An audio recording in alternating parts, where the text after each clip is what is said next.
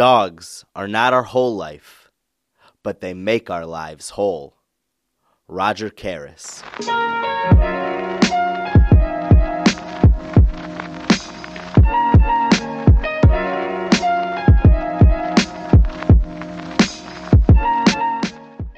Welcome, everyone, to Palatine Parkcast. I'll be your host, JP McNamara. On this episode, our main story is about our love of dogs, how we in Palatine promote social gatherings and events for dog owners, how to care for your dog responsibly, and why they are such great companions. Let's get started.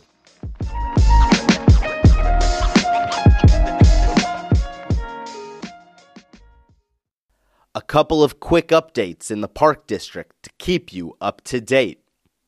Our 42nd annual Turkey Trot is now taking registration. Continue or start the yearly tradition with a great run to celebrate Thanksgiving. We look forward to seeing everyone at Harper on November 24th. Our park renovation project at Finch Park has been completed. The new playground is open and looks great. The tennis court project at Dutch Schultz has also been completed. Come out and play tennis on the brand new courts. There are also lights available for evening play.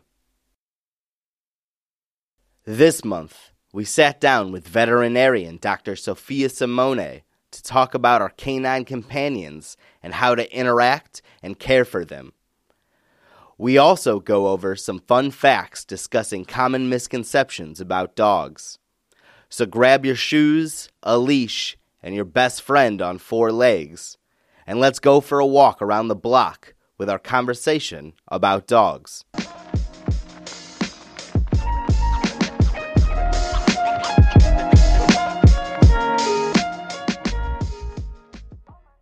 All right, I'm here with Dr. Sophia Simone from Golf Rose Animal Hospital. Dr. Sophia, thank you very much for joining us. Of course, of course. All right, we're going to just jump right into some questions. I know we have a lot of dog lovers in the Palatine community. So that's kind of what we're going to focus on here. We have a lot of dog events in the community, four per year. We have our Hound Egg Hunt, our Canine Carnival, our Halloween event that is coming up on October 5th, and our Santa Paws event. So a lot to do here in the community at Palatine Park District. We're going to talk with Dr. Sophia a little bit about herself and your path towards becoming a veterinarian and your relationship with dogs for sure. So um, I'm Canadian, so my journey actually started in Ontario. Um, I did my undergraduate um, program at University of Guelph in Guelph, Ontario. Um, then I, I, after my undergraduate studies, I went on to vet school at Ross University on St. Kitts. I did my last year of clinical studies, um, which is all in hospital training at University of Minnesota. So I was there for a year and learned quite a lot to, before coming to Golf Rose Animal Hospital. That's unbelievably cool. Uh, I've been all over the world learning about animals. Any um, specific regions or anything that is that has taught you anything unique or interesting? I would say so in my undergraduate studies, I was working at a vet practice that was in northern Ontario, by where my my cottage was. So I saw a lot of medicine up north, and that was very very interesting, and it taught me a lot. Just seeing the different regions of of veterinary practice and how medicine is performed differently, you know, in different communities because different communities need different things. So seeing, you know, how veterinary medicine works at a smaller community level and then um, throughout my studies going to a big university teaching hospital where they're practicing you know at a much different level where they have cardiologists neurologists and a lot of veterinary specialties it's very just cool to see on different scales that's awesome. All right, we uh, I mentioned that we have several dog events here at Palatine Park District. One of the reasons we do that is to have our community members interact with one another, but also how important is it for dogs to interact and socialize with one another? Yeah, I think it's very important. It's great um, mental stimulation and it's great physical exercise for them. Um, and it's very important, especially um, in puppies, for their behavioral development to to be socializing with other dogs, meeting other people, being in new environments. So that first three months of life for puppies is a very important time for them. Um, and if they're not socializing and, and being exposed to a lot of different different environments and different people and places, they can develop some anxiety and behavioral problems. So I think, you know, these events are very important for them. It's also very important, though, um, for the puppies to be fully vaccinated so that they're not contracting a lot of health issues that, that they can be exposed to and, in big populations of dogs. So, making sure that they're fully vaccinated before they're interacting with other dogs is also really important. Making sure they have preventative medicine on board, so they have their heartworm and their flea and tick, um, and their vaccines is is all very very good. But yeah, I think these events are, are really great for the dogs and great for the people too. I'm glad you mentioned that. Uh, it is a requirement for all of our Palatine Park District events that your dog be fully vaccinated and current up on its shots. So that's a great point that you bring up. Uh, we're we're very into health and safety here at the Palatine Park District, and it does not just extend to people; it uh, extends to our canine friends as well. As we enter into fall, do you have any common ailments or problems that you see with the colder weather? Anything our listeners can attempt to avoid? Yeah, absolutely. I think um, once we start getting into the winter season, wearing protect- protective booties for our dogs, um, just to protect their paws against like frostbite and the cold, but also salt damage is really important for them.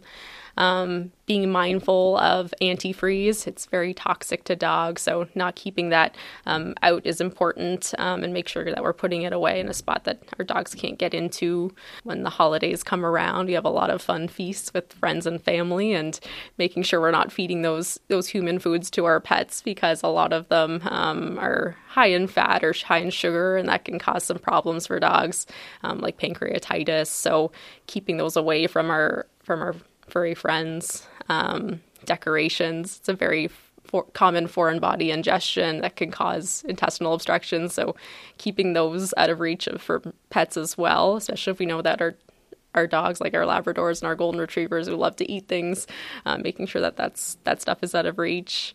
I think those are, are kind of the big things. Nice. Yeah. So the booties are not just decorative or a fashion statement. They do actually serve a purpose. Definitely not, but they're also very, very cute for sure. Which is also very important. You want to make your dog uh, look as cute as possible and reflect your fashion designs as well. Uh, any fun tips or tricks for dog owners that you've uh, learned along the way? I think that environmental enrichment is very important for our dogs throughout the day, especially if we're going out to work um, and not going to be be there for the day. Um, so things like food puzzles can be great, um, whether you you know buy them from Amazon or um, the store, and or you make your own um, muffin trays or make really good puzzles for them to put treats into, or um, paper paper towel rolls. You can fold them up and, and kind of trick them out so that it releases little little treats, um, Kongs that are have peanut butter in them that are frozen. Um, just little fun fun things for pets to do. Yeah, so things that stimulate not only their uh, insatiable appetite but also uh, their minds as well. Yeah, absolutely, very important. That's very cool. I've I've never thought about something like that. That's interesting. Uh, as dogs get older, what are some good ways owners can help improve their quality of life? Yeah, I'm I'm a big advocate of omega three fatty acid supplements. Um, they're great for joint health, for heart health, for skin health. Um, so introducing that into our, our dogs' lives early can be really helpful for them. Um, biannual checkups with your veterinarian to detect diseases that can show up earlier um, earlier on doing the screening urinalysis and blood work um, can help just monitor their inner health really well. Continuing really good preventative medicine, so continuing our vaccines and our heartworm and flea and tick medications, and being mindful of just like our, our dog's daily life. So paying attention to their their habits like their activity levels their appetite their thirst their urination defecation and just being familiar with their patterns and if that anything seems abnormal and we're worried about it, then making that appointment with your veterinarian um, to make sure that we're okay. Older dogs tend to get arthritis. So, um, if you notice that your older dog is stiff when they're trying to stand up or they're starting to slow down, having difficulty going up and down the stairs, um, those are great intervention points to improve their quality of life because starting an anti inflammatory pain medication can be really important for a lot of our older dogs that are, seem like they're slowing down and due to it can be due to to joint disease there. Also, being mindful of dental disease, very common in our older patients, where um, it can be really tough to keep on top of toothbrushing for our pets um, because a lot of dogs will just not really love, you know, going in there with a toothbrush, and, and that's the best way to prevent de- dental disease. But a lot of times we do need to do dental cleanings on our on our patients um, to make sure that their their teeth are looking healthy and good, um, and not causing them pain down the road. So yeah. I, this is not just for older dogs, but I've noticed a lot of dogs uh, gain some sort of anxieties. Uh, is there any way that you've learned to to help um, deter those? Yeah, so um, anxious dogs, stressful, stressful dogs, fearful dogs. It's important to figure out what their their triggers are. So why are they they stressed in that moment? Is it you know, is it going to a vet visit? Is it objects um, that they have a specific you know fear around, or is it you know big groups of people or or is it other dogs? And finding that trigger so that you can avoid it um, is is really important initially while we're while we're working on getting them trained and, and used to um, that that trigger in small doses and working closely with your veterinarian or sometimes a veterinary behaviorist is really important to work on that training um, around you know desensitizing them to their trigger a lot of times using anti-anxiety medications with your veterinarian um, is also important just because they can have very elevated levels of fear. Um, and so we want to mitigate that and, and improve their welfare through you know using using our anti-anxiety medications appropriately and desensitization training that we're doing with you know a veterinarian or a vet- veterinary behaviorist I've got some quick questions, possible misconceptions about dogs. You can uh, can you tell me the actual facts on these things? Uh, go into as much detail or as little detail as possible. We can go through them quick. Are dogs colorblind? Yeah, this is a great question. So, um, they have nerve cells at the back of the eye, um, the rods and the cones that are part of the retina, and the cones are what differentiate colors. So, in people, we have three different types of cones, and we can see red, blue, and green. Our dogs have cones to see blue and yellow. So, red appears dark brown or gray to them, um, yellow, orange, and green appear yellowish, purples look blue. Um, so, they do definitely um, have some color blindness there, but um, they're also much more nearsighted than us and they have poorer depth perception. Um, and another fun fact dogs have these reflective cells at the back of their eyes called the tapetum lucidum at the retina. And so that, that kind of green glow that you notice at nighttime, that's the that's that reflective um, reflective part of the eye that you're seeing, and that helps with their night vision. So it's a cool thing that they have that you know we don't. Very cool. So the common misconception that they see strictly in black and white is completely false. Yeah, that's not true. They can see blue and yellow. Perfect. Uh, dogs eating grass because they're sick. Yeah, so a lot of dogs will eat grass. A lot of healthy dogs will eat grass, um, and they won't feel sick or vomit afterwards. Um, it's a foraging behavior that's instinctual for a lot of dogs, um, and oftentimes doesn't mean anything's wrong. Grass and most herbage, though, does have a compound called calcium oxalate in it that can be upsetting to their their stomach and their intestines. So some dogs do vomit after eating a lot of grass or a lot of plant material this actually does bring up a, a, good point about parasite prevention as well, because yeah. dogs that like to eat a lot of grass, um, there is a lot of intestinal parasite larvae um, in the soil that they can be exposed to. So that is a, a point where they can they can pick up intestinal parasites. Um, so it's again important to be on preventatives. Um, but yeah, usually dogs will eat grass and be just fine, but some dogs do vomit, and sure, that's okay too. A wagging tail means a dog is friendly. Yeah, dogs give us a lot of visual clues um, to tell us how they're feeling. So, a relaxed or happy dog will have ears um, that are forward or in a neutral position. They'll have um, a closed mouth or a slightly open mouth with their with their tongue hanging out, looking very relaxed, and their tail carriage will either be um, soft and loose or they'll be wagging their tail. More anxious dogs may look like a dog with their head turned away, or they may be avoiding eye contact, um, looking to the sides, lip licking. Um, they might have their tail down um, but generally a, a wagging tail um, does mean that that dog is in a relaxed or comfortable state. Um, I would say that if we're approaching any dogs, it's always very important to ask an owner um, if it's okay to approach their dog because some dogs um, can be anxious around new people. So um, that that happy wagging tail can quickly change. So always important, definitely, to ask owners if you can come and pet their dog or come say hi. That's a great tip. One dog year equals seven human years. So this one doesn't have much accuracy to it, especially because the the lifespan of, of a dog is definitely different depending on if they're a small breed dog or a large breed dog. Great Danes they can live between seven and ten years, and Chihuahuas can be fourteen to sixteen. So definitely quite a wide range.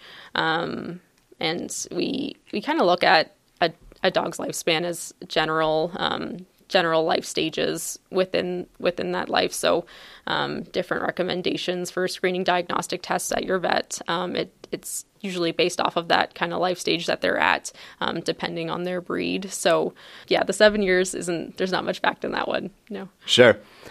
A cold, wet nose means a dog is healthy. Right. So, a wet or dry nose doesn't tell us much about the health status of a of a dog. There are mucus secreting glands within the, the nose and a special duct that runs from the inner corner of the eye to the nose called the nasolacrimal duct that helps keep the nose wet um, and moist.